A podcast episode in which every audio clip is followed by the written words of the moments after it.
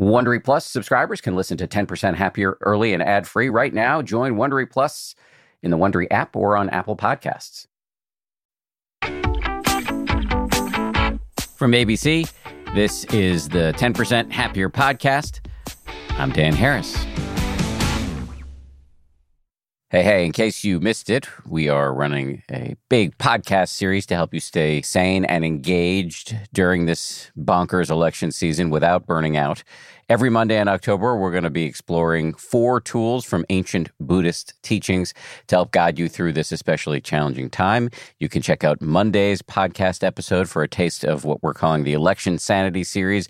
You can also visit 10%.com slash guide to sign up for our limited time email guide and stay tuned for more information on the Election Sanity Meditation Challenge we're going to be doing in the days leading up to the election.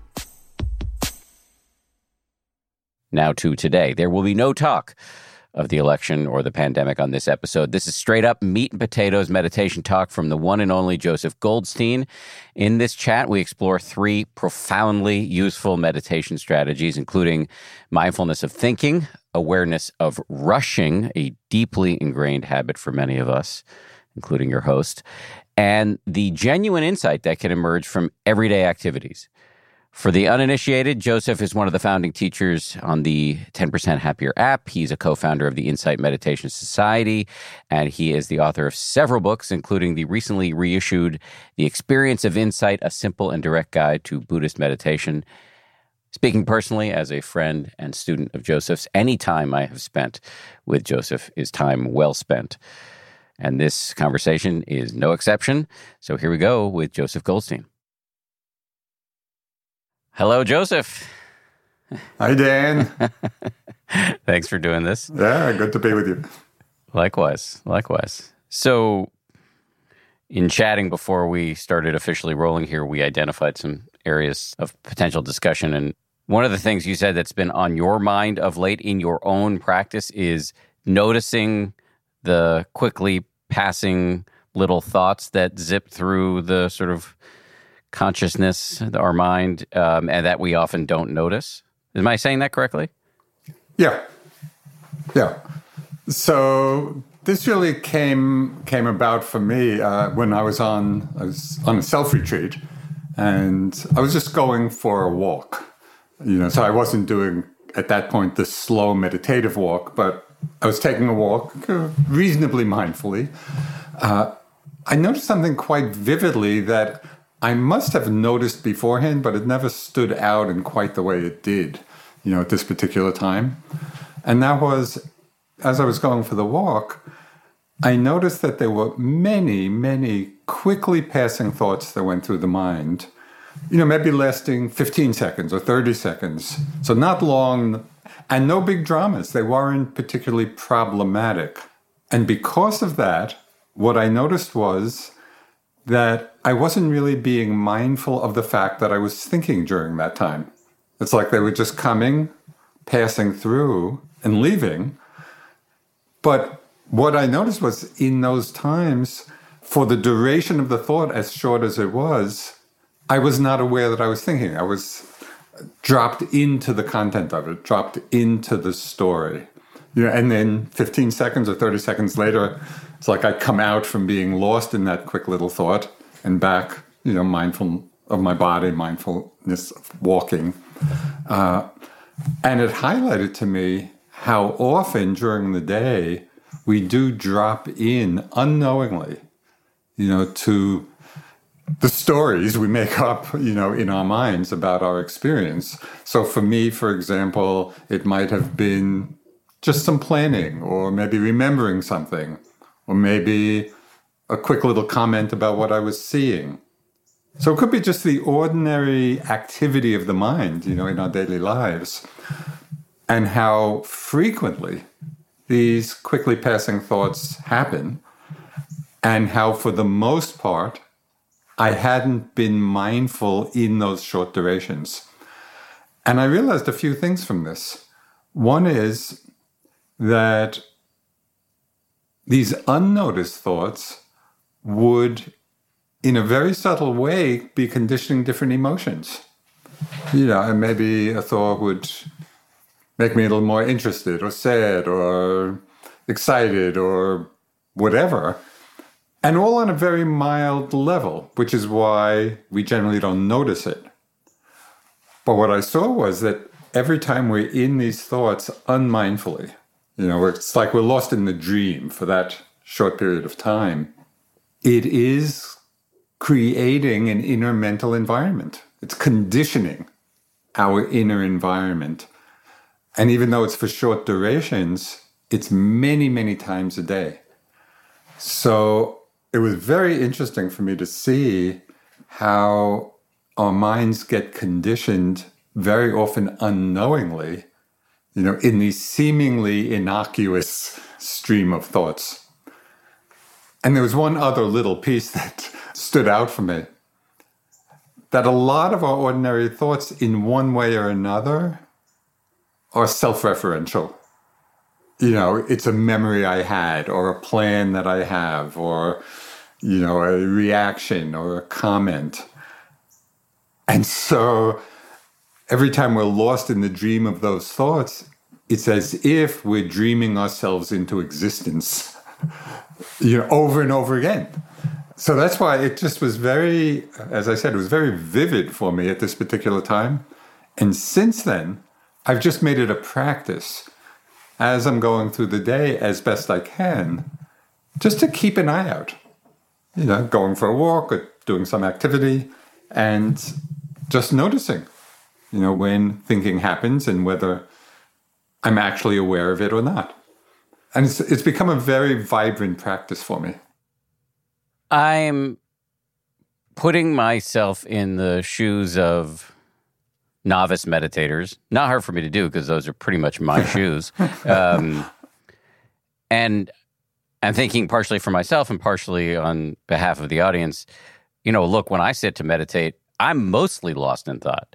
So that's when I'm meditating. Never mind when I'm just walking around during the rest of the day when I'm pretty sure thoroughly lost in thought. So is what you're describing after you know many years of meditation personally and being on retreat is that scalable to the daily lives of civilians like us it's definitely scalable but as with all practice i think it's important not to have expectations about doing it perfectly or even near perfectly at first i'll just give you an example so this morning you know i got up and uh, took a shower and I was noticing just in the taking of a shower, you know, because it's kind of pleasant. You, you're there in the hot water and, you know, it's refreshing. And, uh, and for some moments, you know, I was really quite mindful of the whole experience of the shower. And then my mind started thinking about something. And I couldn't remember whether I had actually shampooed my hair yet or not yet, which I had just done like 30 seconds before. But while I was doing it, I was lost in a thought. And then after, did I just wash my hair didn't I? so it's just these little things. And it, it's really important to have a sense of humor about one's mind, about everything it's doing. Because if we have that attitude, then it's more conducive for interest. So it's not about judging or having some big expectation. It's just taking an interest in these very ordinary daily activities. And it will be easier when we're doing something where we're not engaged with other people, because then it will be harder. You know, we'll probably more likely be lost in the content of whatever we're discussing. But when we're doing things like taking a shower, or going for a walk, or even just walking from one room to another in one's apartment, you know, and just all those simple moments, that could be a place to watch for this. And I think if people do it and even kind of notice it a few times of how these thoughts are coming and we're either aware of them as they come or we realize, oh, I was just lost for that 15 seconds. If we can do that even a few times, I think that will spark the interest to actually begin to make it a practice throughout the day. You know, so we just start wherever we are and we get a few hits of it and if we do, I think it really will become interesting because, in a way, it's highlighting very explicitly the difference between delusion and wisdom. right there. We can just see it when we're lost in the story, unmindful, we don't know it. We're lost. That's delusion. In the moment of becoming aware, oh, thinking. So that's wisdom. And, and so it's really pointing to a profound difference, even though the objects may seem very ordinary. This practice sounds like counter programming against the habitual. Exactly. Good phrase there, Dan. I may use that. I may. Uh... I don't know how to meditate, but I'm pretty good at marketing. So as it turns out. so just to put a fine point on it, we're walking around, living our lives. Ideally, this is best practice, not in you know when we're in the throes of human interaction. We're walking from one room to the next. We're washing dishes. We're taking a shower with interest, not with gritted teeth. Notice the little thoughts that bubble up and notice how we get lost in them. And that act, that simple, friendly act, is the counter programming. Yes, yes. And it's very revealing. And just to reiterate, uh, just a point that I had made is to begin to notice over time, if people do find this of interest, to see how these short moments, in subtle ways, are conditioning how we feel about things. You know, because this is another kind of big area of meditative inquiry that is the relationship of thought and emotion. These two are very interconnected. And the more we understand how thoughts condition different emotions and the reverse, that's also kind of a doorway into greater freedom. So if we can catch the really if we if we make a habit of sometimes catching these subtle and not dramatic little thoughts, we can see that those are often the beginning of a chain that can lead to more dramatic thoughts and then big overpowering emotions. Yeah, not not necessarily they don't even necessarily have to escalate into bigger, more dramatic thoughts before it triggers emotions. So I'll give you an example. It came to mind actually just recently of a situation describing this very thing I'm talking about. So this is somewhat by way of confession to to you and everybody listening. so, well, I'm gonna I'll assign you some hail marys afterwards. So go for it. Okay. so one of the things that I do to relax, you know, at times is just to watch a good murder mystery on TV. You know, so oh, that's, oh, me too. That's a, okay. That's a favorite genre. And at a certain point, I realized that what was most conditioning my emotion as I was watching it was the background music. And mostly, until I had really explicitly noticed that, I was unaware of that. You know, I was just watching the story and thinking that what I was seeing was creating the emotion. But it really wasn't that at all. It was the music, you know, in the background. And I'm sure it's used very effectively to manipulate our emotions, you know, when they want to create some suspense or some anxiety or whatever it is, you know, or lightness the music changes. And as soon as I started focusing on the music as well as what I was seeing, it really freed the mind from that unknowing mental reaction. And so our background thoughts are functioning almost exactly the same way as the background music to our lives. They're pretty continual, or continuous, one of the two. uh, and, and they are influencing how we feel, just like the music in watching something, but we're unaware of it. You know, and so that it really just opens up a whole a whole place of greater freedom. Because when we are caught in these emotions, which again can be conditioned by these often subtle, slippery little thoughts that are just in the background, then, well, at least for myself, that's where I, you know, if I'm owned by some emotion that has the whole chain has happened outside of my visibility from subtle thoughts building to an emotion, then I do a lot of stupid stuff. Absolutely. You're confirming that I do stupid stuff. I've noticed. no, just teasing. but it does do that. But even short of that, it's the cause of a lot of suffering. You know, because it's like our emotions are being manipulated by things we're unaware of. You know, and as soon as we become aware, so then there's just a much greater spaciousness in the mind, you know, and, and, there's much more place for discernment and choice, and we're not at the mercy of the background music. This whole notion of responding instead of reacting, of not being owned by your emotions, this is what got me interested in the practice in the first place. So it's very powerful, and any way into that is yeah. intriguing to me. Yeah. That's why, for me, this whole thing we've been discussing has been so interesting because often, you know, in, in meditative circles,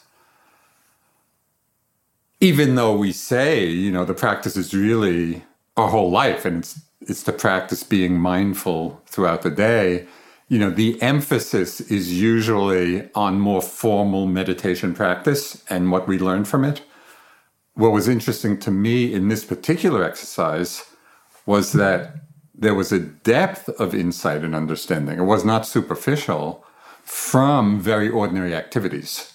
You know, so it really started infusing, you know, our life with the sense of, uh, yes, this can be practice in a significant way, not just in a, you know, in a superficial way. And again, you know, it's not, I would caution people who are listening not to take this on with the idea, okay, today I'm going to catch every quickly passing thought that goes through my mind. That's way too much. What I would suggest is just taking very short periods of time, like five minutes. Okay, for the next five minutes, I'm going to really keep an eye out for it.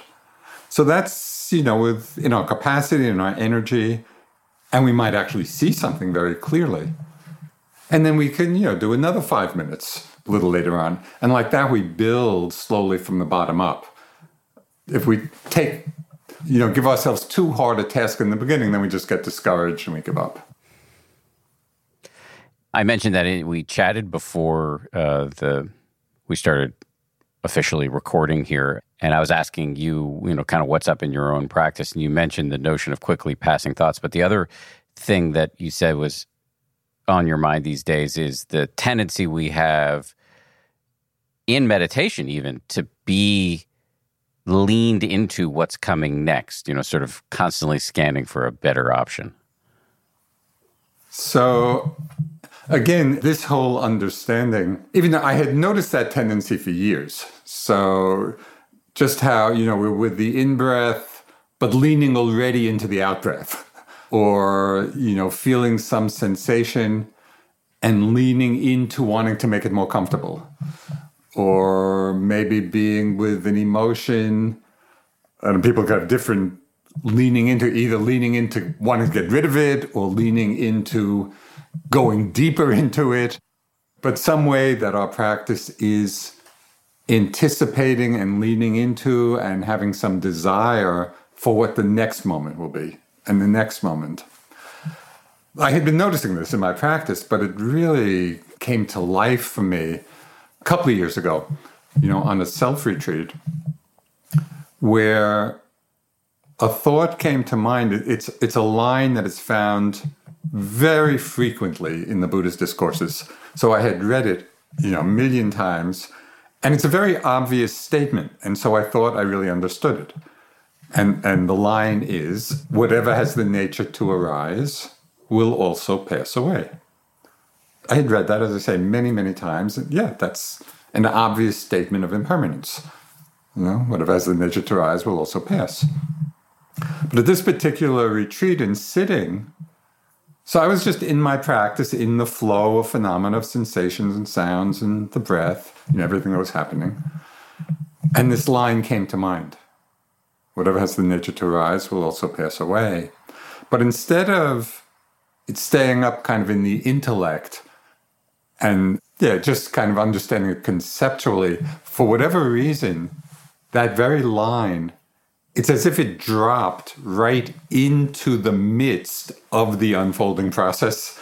So it kind of took on, you know, a big life within the meditation. There was a startling conclusion. Whatever has the nature to arise will also pass away. Therefore, there's nothing to want. and there's nothing to want in this context really is about the meditative process. So I'm not talking about wanting other things in our lives or whatever. I'm talking about how we understand what the meditation is about. So it dropped into the process. There's nothing to want because whatever it is that I want out of the practice will also pass away. You know, if I want this sensation of tightness to ease, so that's a common one. you know, kind of there could be a slight aversion and wanting if there's something unpleasant. And so we're with it. We're kind of we're kind of mindful of it, but again leaning into the next moment. But then when I thought, oh, whatever has the nature to rise will also pass away, therefore there's nothing to want, I could feel my mind dropping back from any wanting at all. It was like dropping back from entanglement in the process.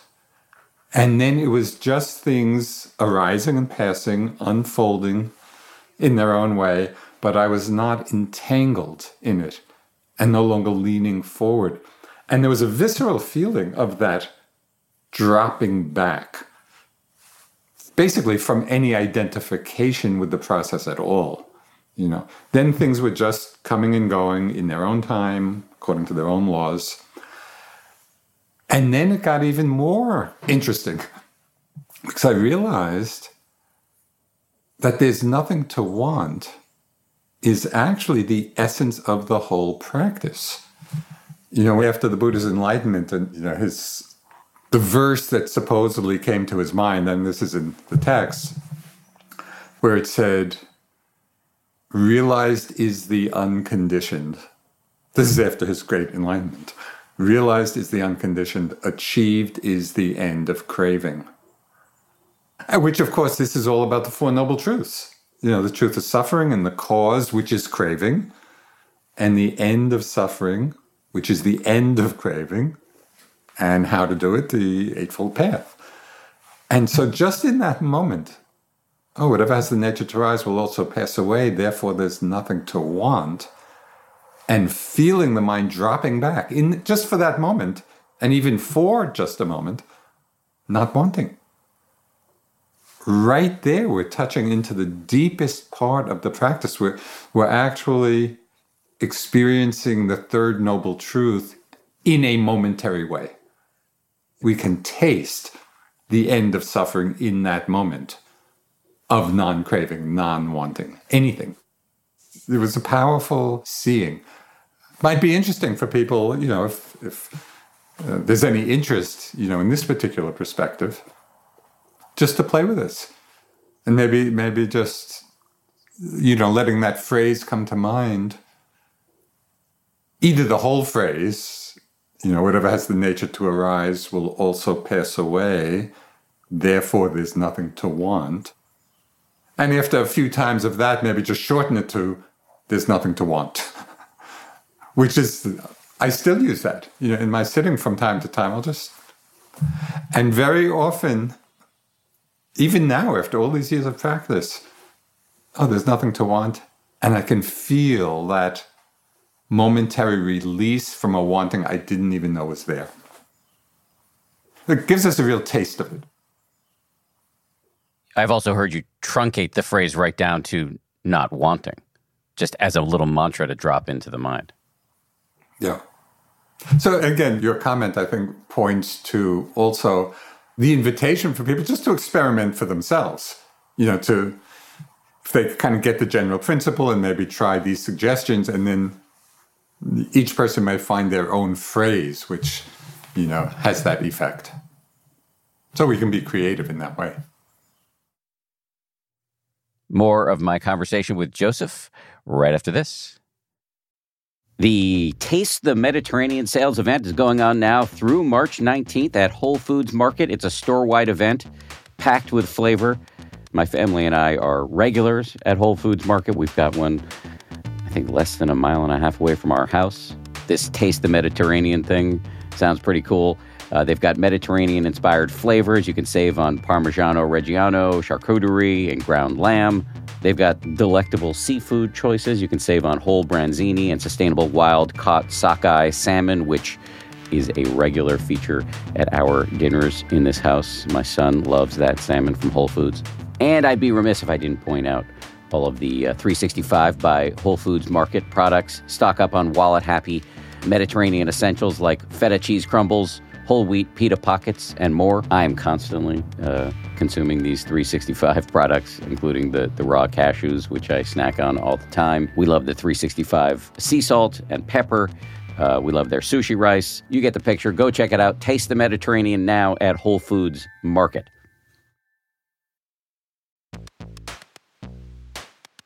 Audible lets you enjoy all your audio entertainment in one app. You'll always find the best of what you love or something new to discover. They offer an incredible selection of audiobooks across every genre, from bestsellers and new releases to celebrity memoirs, mysteries and thrillers, motivation, wellness, business, and more.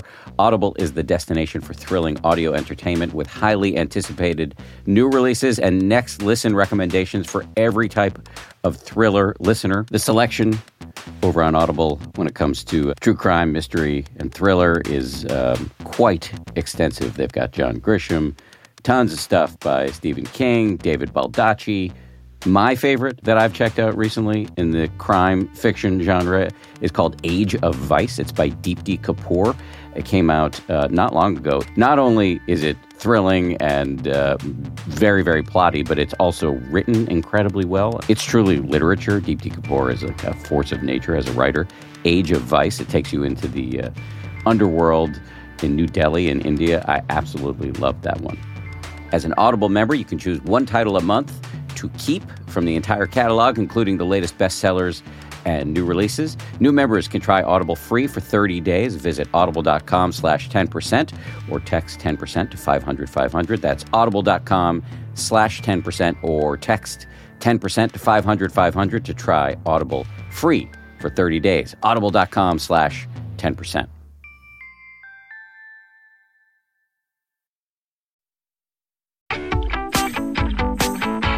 In our pre show chat, you had asked me how my practice is going, and I said I would hold off on giving you the answer to that until we're recording. My thinking was maybe it would be interesting to give people a little bit of an insight what it's like when a teacher and his his or her student are talking. In this case, often you know there's you know a lot of like slapping in the face and berating me for being a horrible student. I'm kidding. Um, but to answer the question now, because I, I do a lot of I use a lot of these little phrases that you use in your own practice, in my practice. And a version of, I think maybe of what we're talking about here is a phrase I've heard you use is nothing to do, nowhere to go. Something along those lines? Something along those lines. what is it again? That's what I've been doing well, in my head. But. Well, that, no, that, I think that works. But there are two kind of phrases that kind of are related. Uh, one is from actually Ajahn Buddhadasa, who was quite an iconoclastic Thai monk of the last century. He actually wrote a very interesting book called Heartwood of the Bodhi Tree, Ajahn Buddhadasa. He was kind of revolutionary for a time. He was very open minded, kind of drew in from a lot of different traditions, which is unusual, you know, in that context. Uh, but he said, There's nothing to do, nothing to be, nothing to have. Nothing to do, nothing to be, nothing to have. So again, that's pointing to that sense of just dropping back, letting the process unfold. And then there's this other couple of lines from a very short poem by the Chinese poet Li Po, where he says, sitting quietly doing nothing this may not be from Li Po. I'm just, I may be confusing the poets. But anyway, the line is sitting quietly doing nothing, spring comes and the grass grows by itself. And just sitting quietly doing nothing, spring comes and the grass grows by itself. So it's all pointing to the same thing.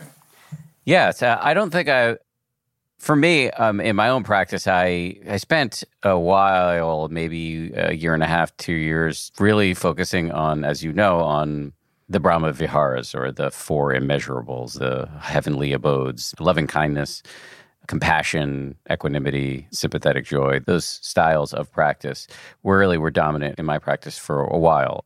I've been more recently focusing on just sort of an open awareness noting practice. So I practice a lot outside since my family had the great luxury of having our lease end in New York City and being able to lease something else in the suburbs. So I often sit outside. There's so much going on, so many crickets and birds and lawnmowers that I, it's not really conducive for me, at least, to uh, concentrated practice. So that I just let whatever's coming I'm just trying to be aware of whatever's coming up.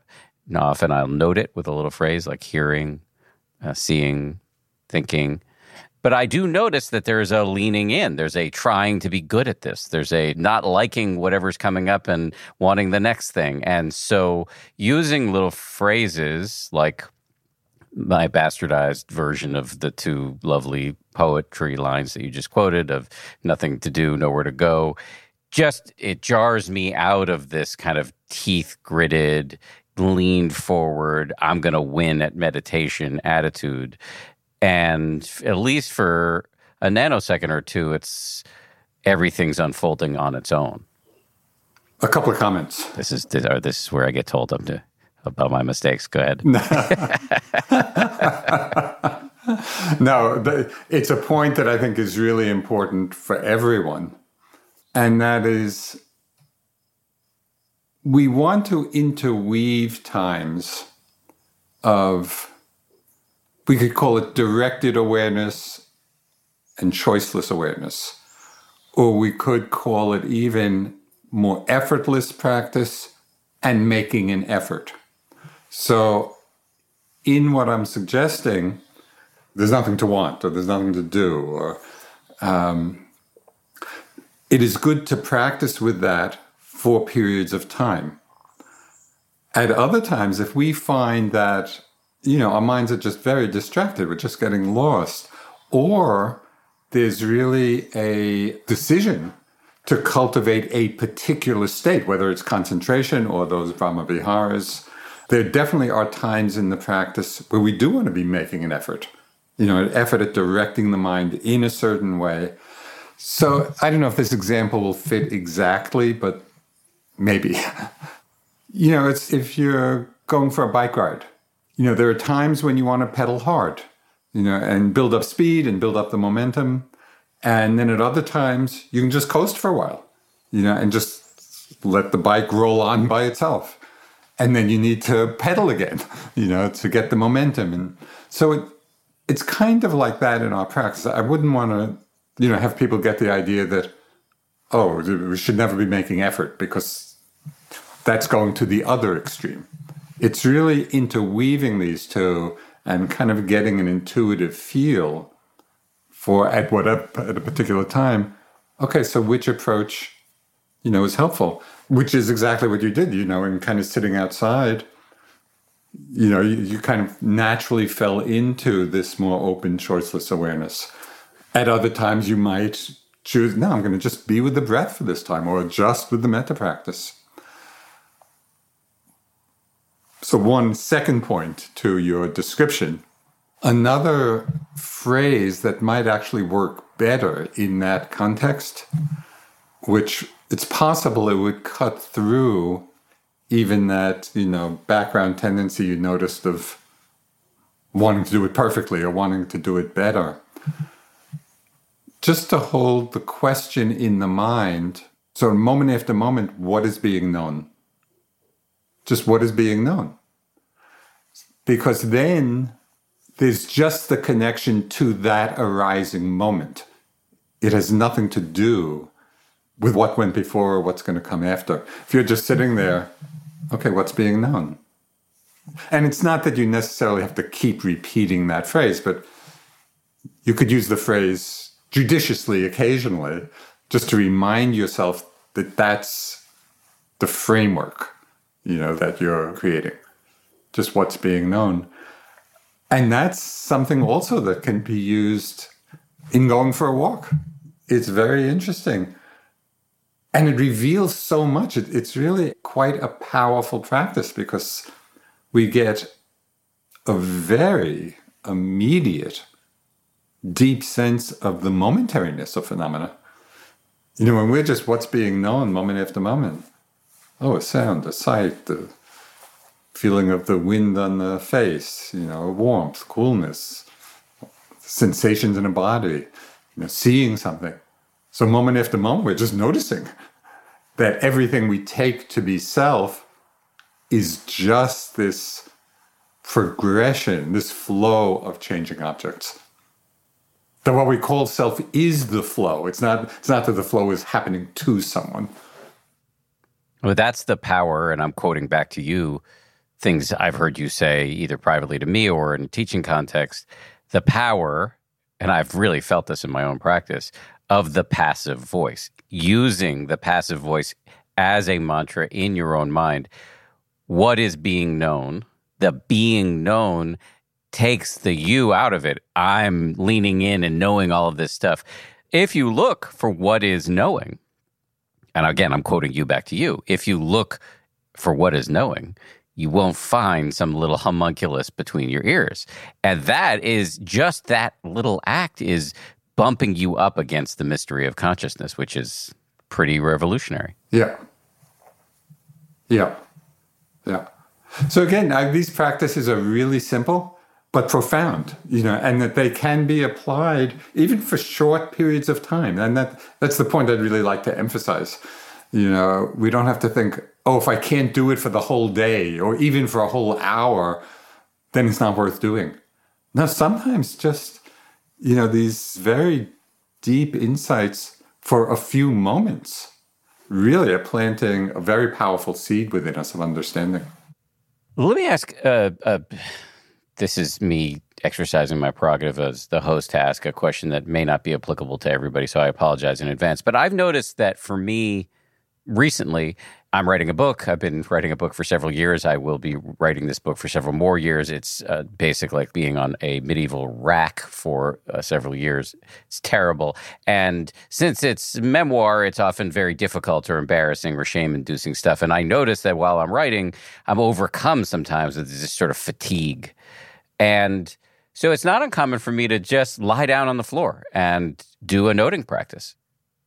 Does lying i know that lying down was one of the four classical postures in buddhism and so it's you know traditionally there's not a you know there's not sort of injunction against lying down but i still feel a little guilty when i do it. Like i should be sitting up ramrod straight when i'm meditating. What's your take on that? My take is my take on a lot of things this is one of my all-purpose mantras uh, whatever works you know, so as you're lying down, what you really need to notice is, you know, in that position, are you as alert as when you're sitting up, or are you tending to doze off? You know, if the mind is going into a kind of hazy confusion, then it might not be the best posture. You know, if it's not, if if the mind's really awake and alert, seems fine. And maybe lying flat on the floor you have to see. But if it were tending to doze, there are other relaxed positions which may be not quite such a complete reclining. You know, maybe sitting back in a recliner. you know, so your body's supported, you're really comfortable, so there's that level of relaxation, but you're not kind of in a sleep position. But this this is all to experiment with because for different people it'll be different. It's whatever works. And it's totally fine to find, especially at times, a comfortable posture, you know, a relaxed posture. There is a value to a not so relaxed posture, you know, where we're sitting either cross legged or in a chair, but upright, because those kind of postures actually take some effort. It's not as effortless as just lying back, you know, in a recliner when I talked about how we want to interweave times of more direction or more effort and then more effortlessness or choicelessness. But one of the principles not only in meditation, but in life, is that effort creates energy.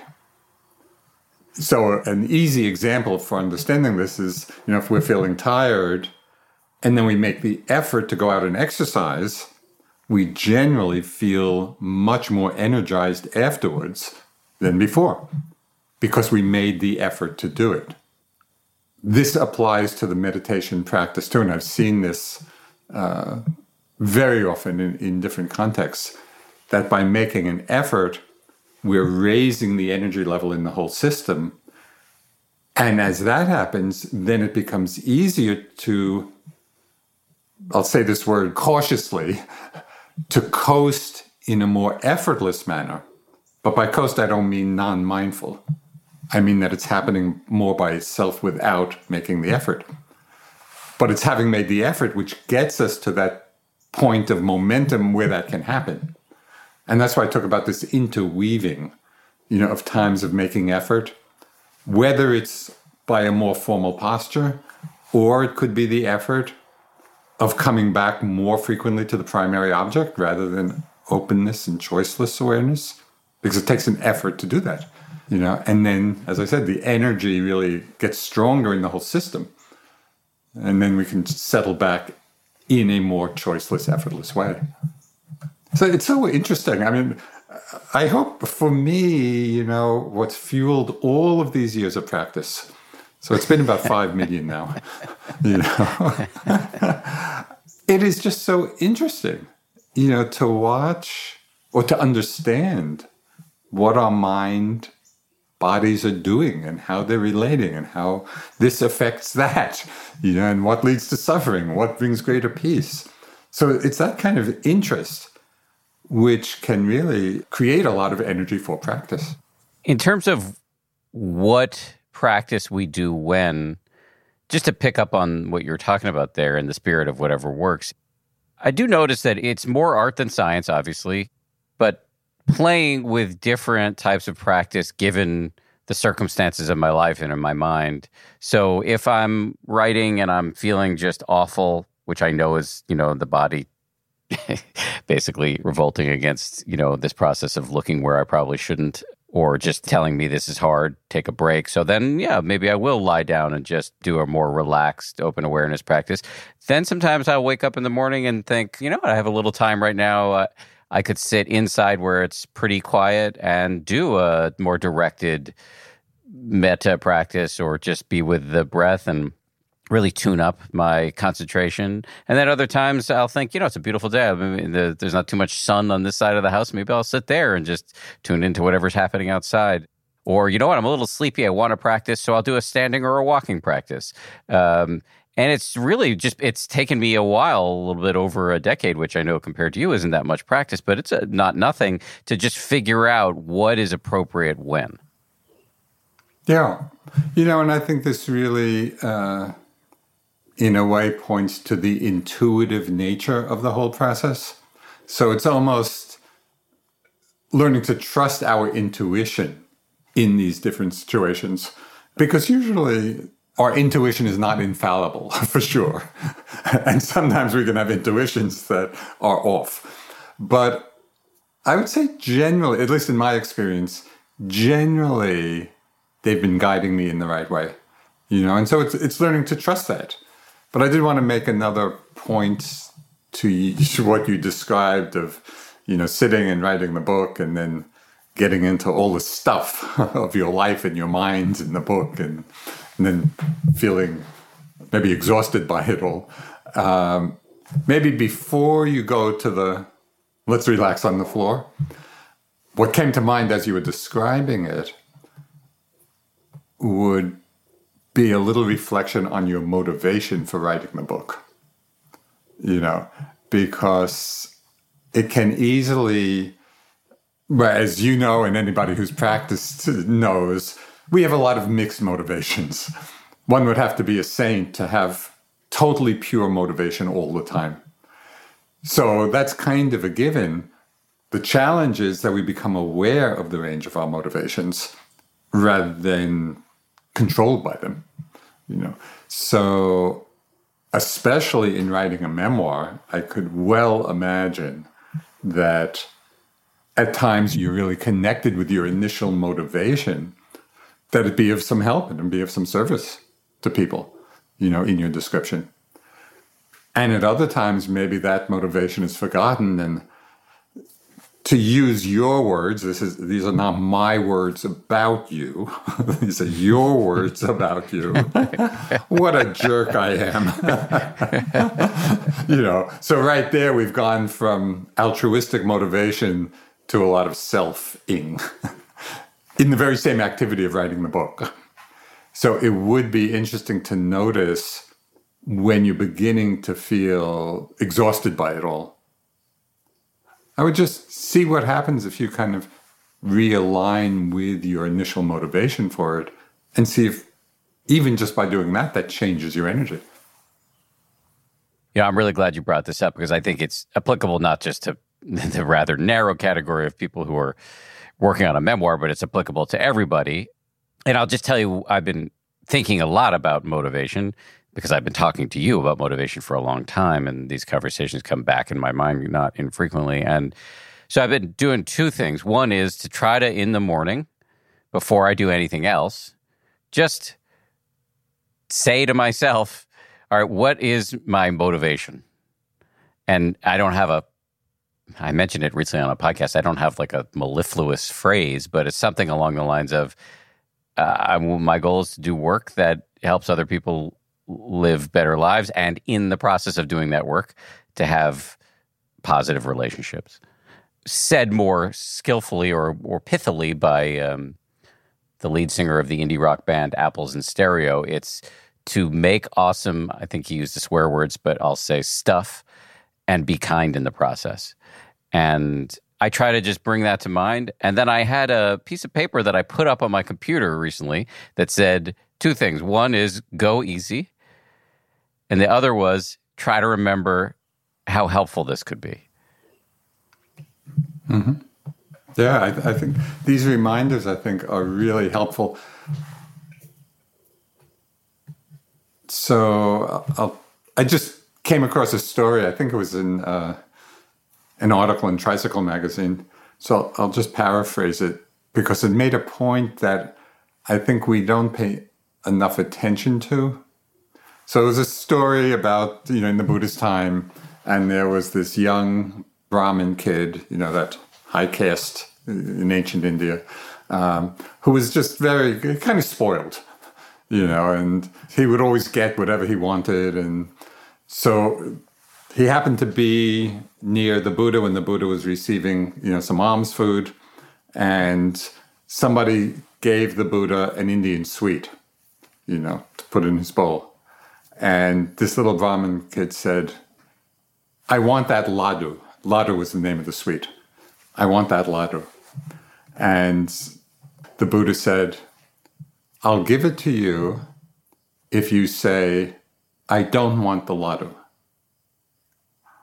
So the Brahmin said, I don't want the ladu. And the Buddha gave it to him. And the story goes on about some other things, but afterwards, kind of the monks were asking the Buddha, what was all that about? And the Buddha was saying, you know, for again, this is in the context of traditional, you know, Buddhist Hindu cosmology, you know, of many lifetimes and all that, but it's also applicable to a single lifetime. He said, for so long, this Brahmin kid had just been indulging all his wants, you know, his wants.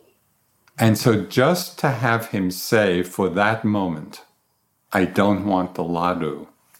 According to the story, you know, the Buddha saw that just that one articulation, I don't want the ladu, was planting a seed of letting go or renunciation that in some future life was going to result in that young Brahmin kid, some future life, becoming a monk, ordaining, becoming fully enlightened. and I just love the story, apocryphal as it probably is.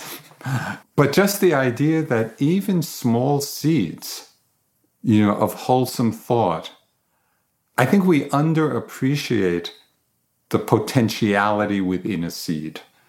You know, and sometimes it is quite remarkable. I mean, it's obvious all around us how, you know, take a seed, an acorn, and it becomes a huge tree. But you look at the acorn, that seems so insignificant.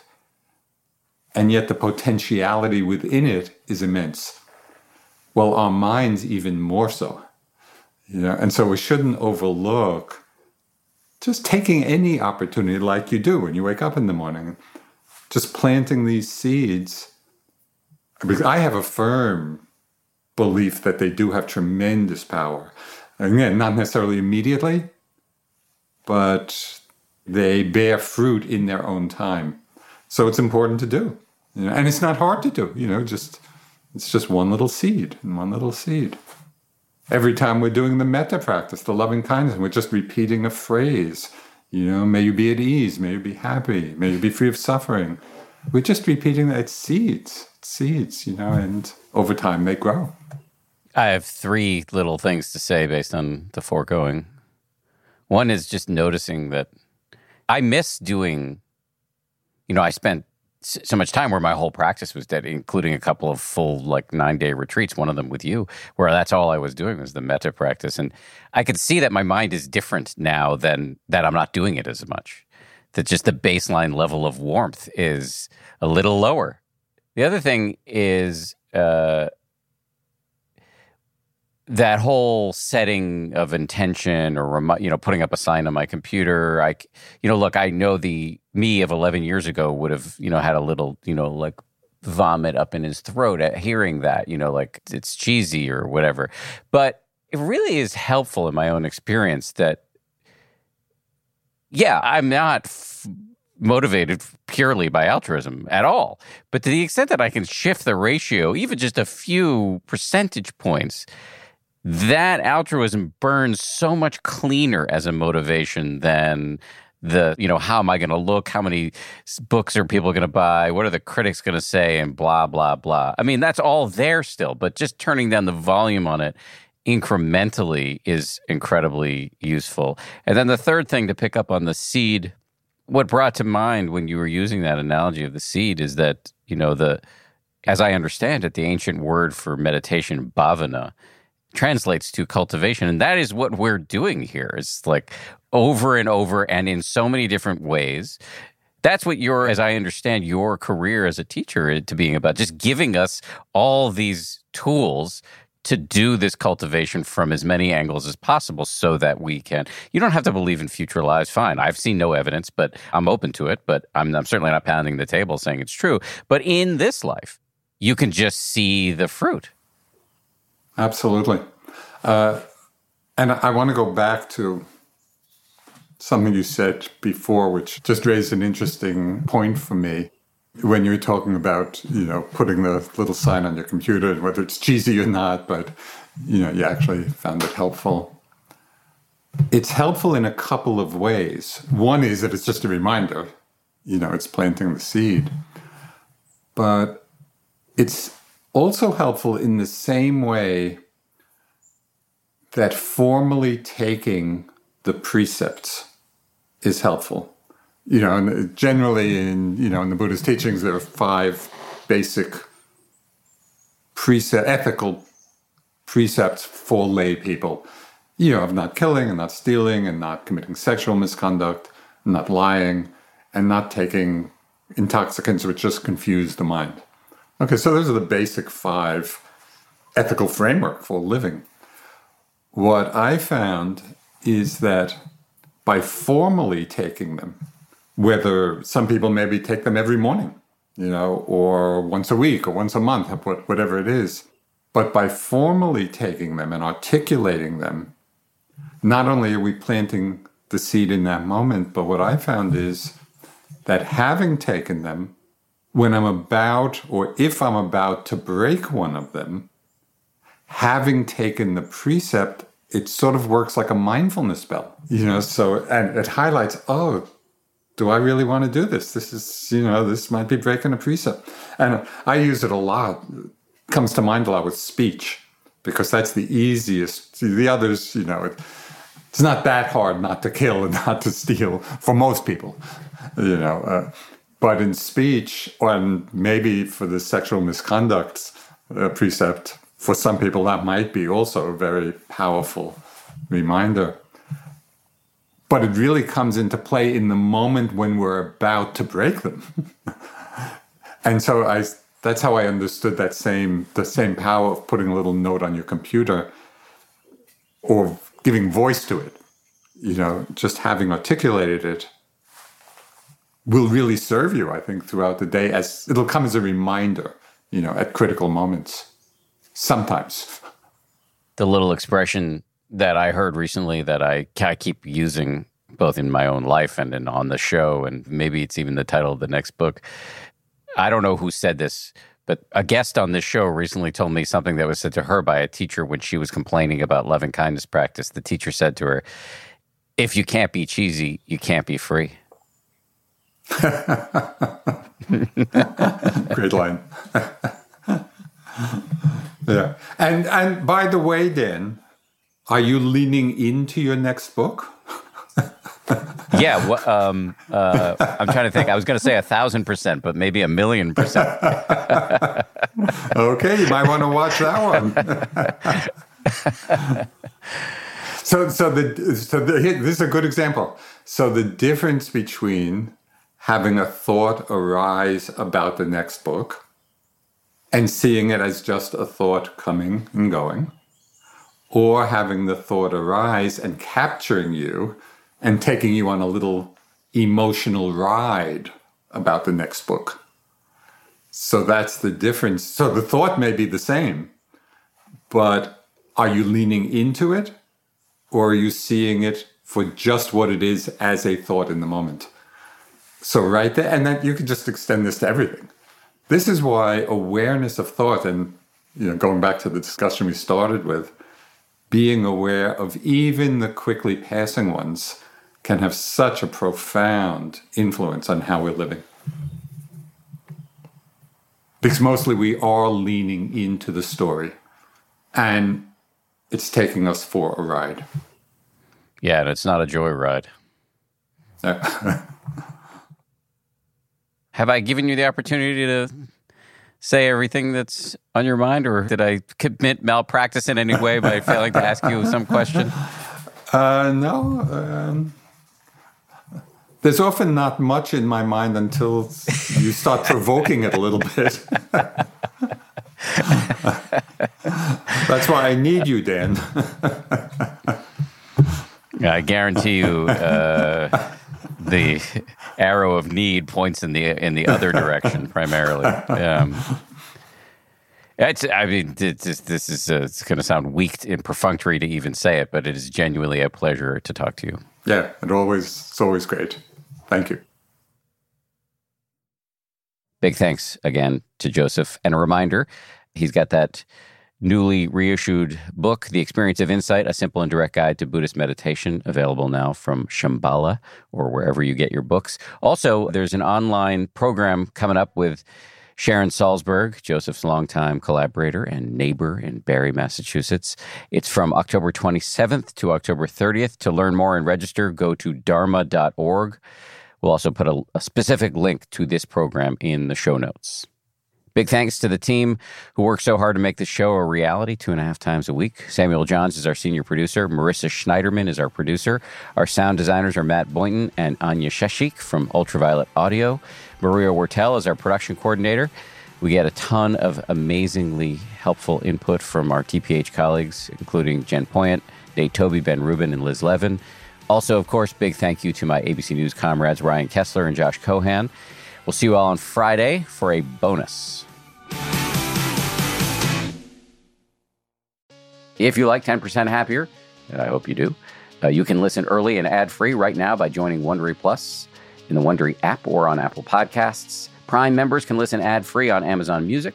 Before you go, tell us about yourself by filling out a short survey at wondery.com/slash survey. If you travel, you know when it comes to love. See you soon. Can't wait. The sky is no limit. You know with your Delta Amex card, being oceans apart means meeting in Aruba, and booking a war travel with your card means saving 15% on Delta flights. You know kissing under the bridge of sighs guarantees eternal love. Because you're the long distance lovebirds. It's why you're a Delta SkyMiles Platinum American Express card member. If you travel, you know. Take off 15 discount not applicable to partner operated flights or taxes and fees. Terms apply. Visit go.amex slash you know. The early 2000s was a breeding ground for bad reality competition series. From shows like Kid Nation, CBS's weird Lord of the Flies style social experiment that took 40 kids to live by themselves in a ghost town, to The Swan, a horrifying concept where women spent months undergoing a physical transformation and then were made to compete in a beauty pageant. Hi, I'm Misha Brown, and I'm the host of Wondery's podcast, The Big Flop. Each episode, comedians join me to chronicle one of the biggest pop culture fails of all time and try to answer the age old question who thought this was a good idea? Recently, on The Big Flop, we looked at the reality TV show The Swan. The problem this dream opportunity quickly became a viewing nightmare. They were isolated for weeks, berated, operated on, and then were ranked by a panel of judges. Follow the big flop on the Wondery app or wherever you get your podcasts.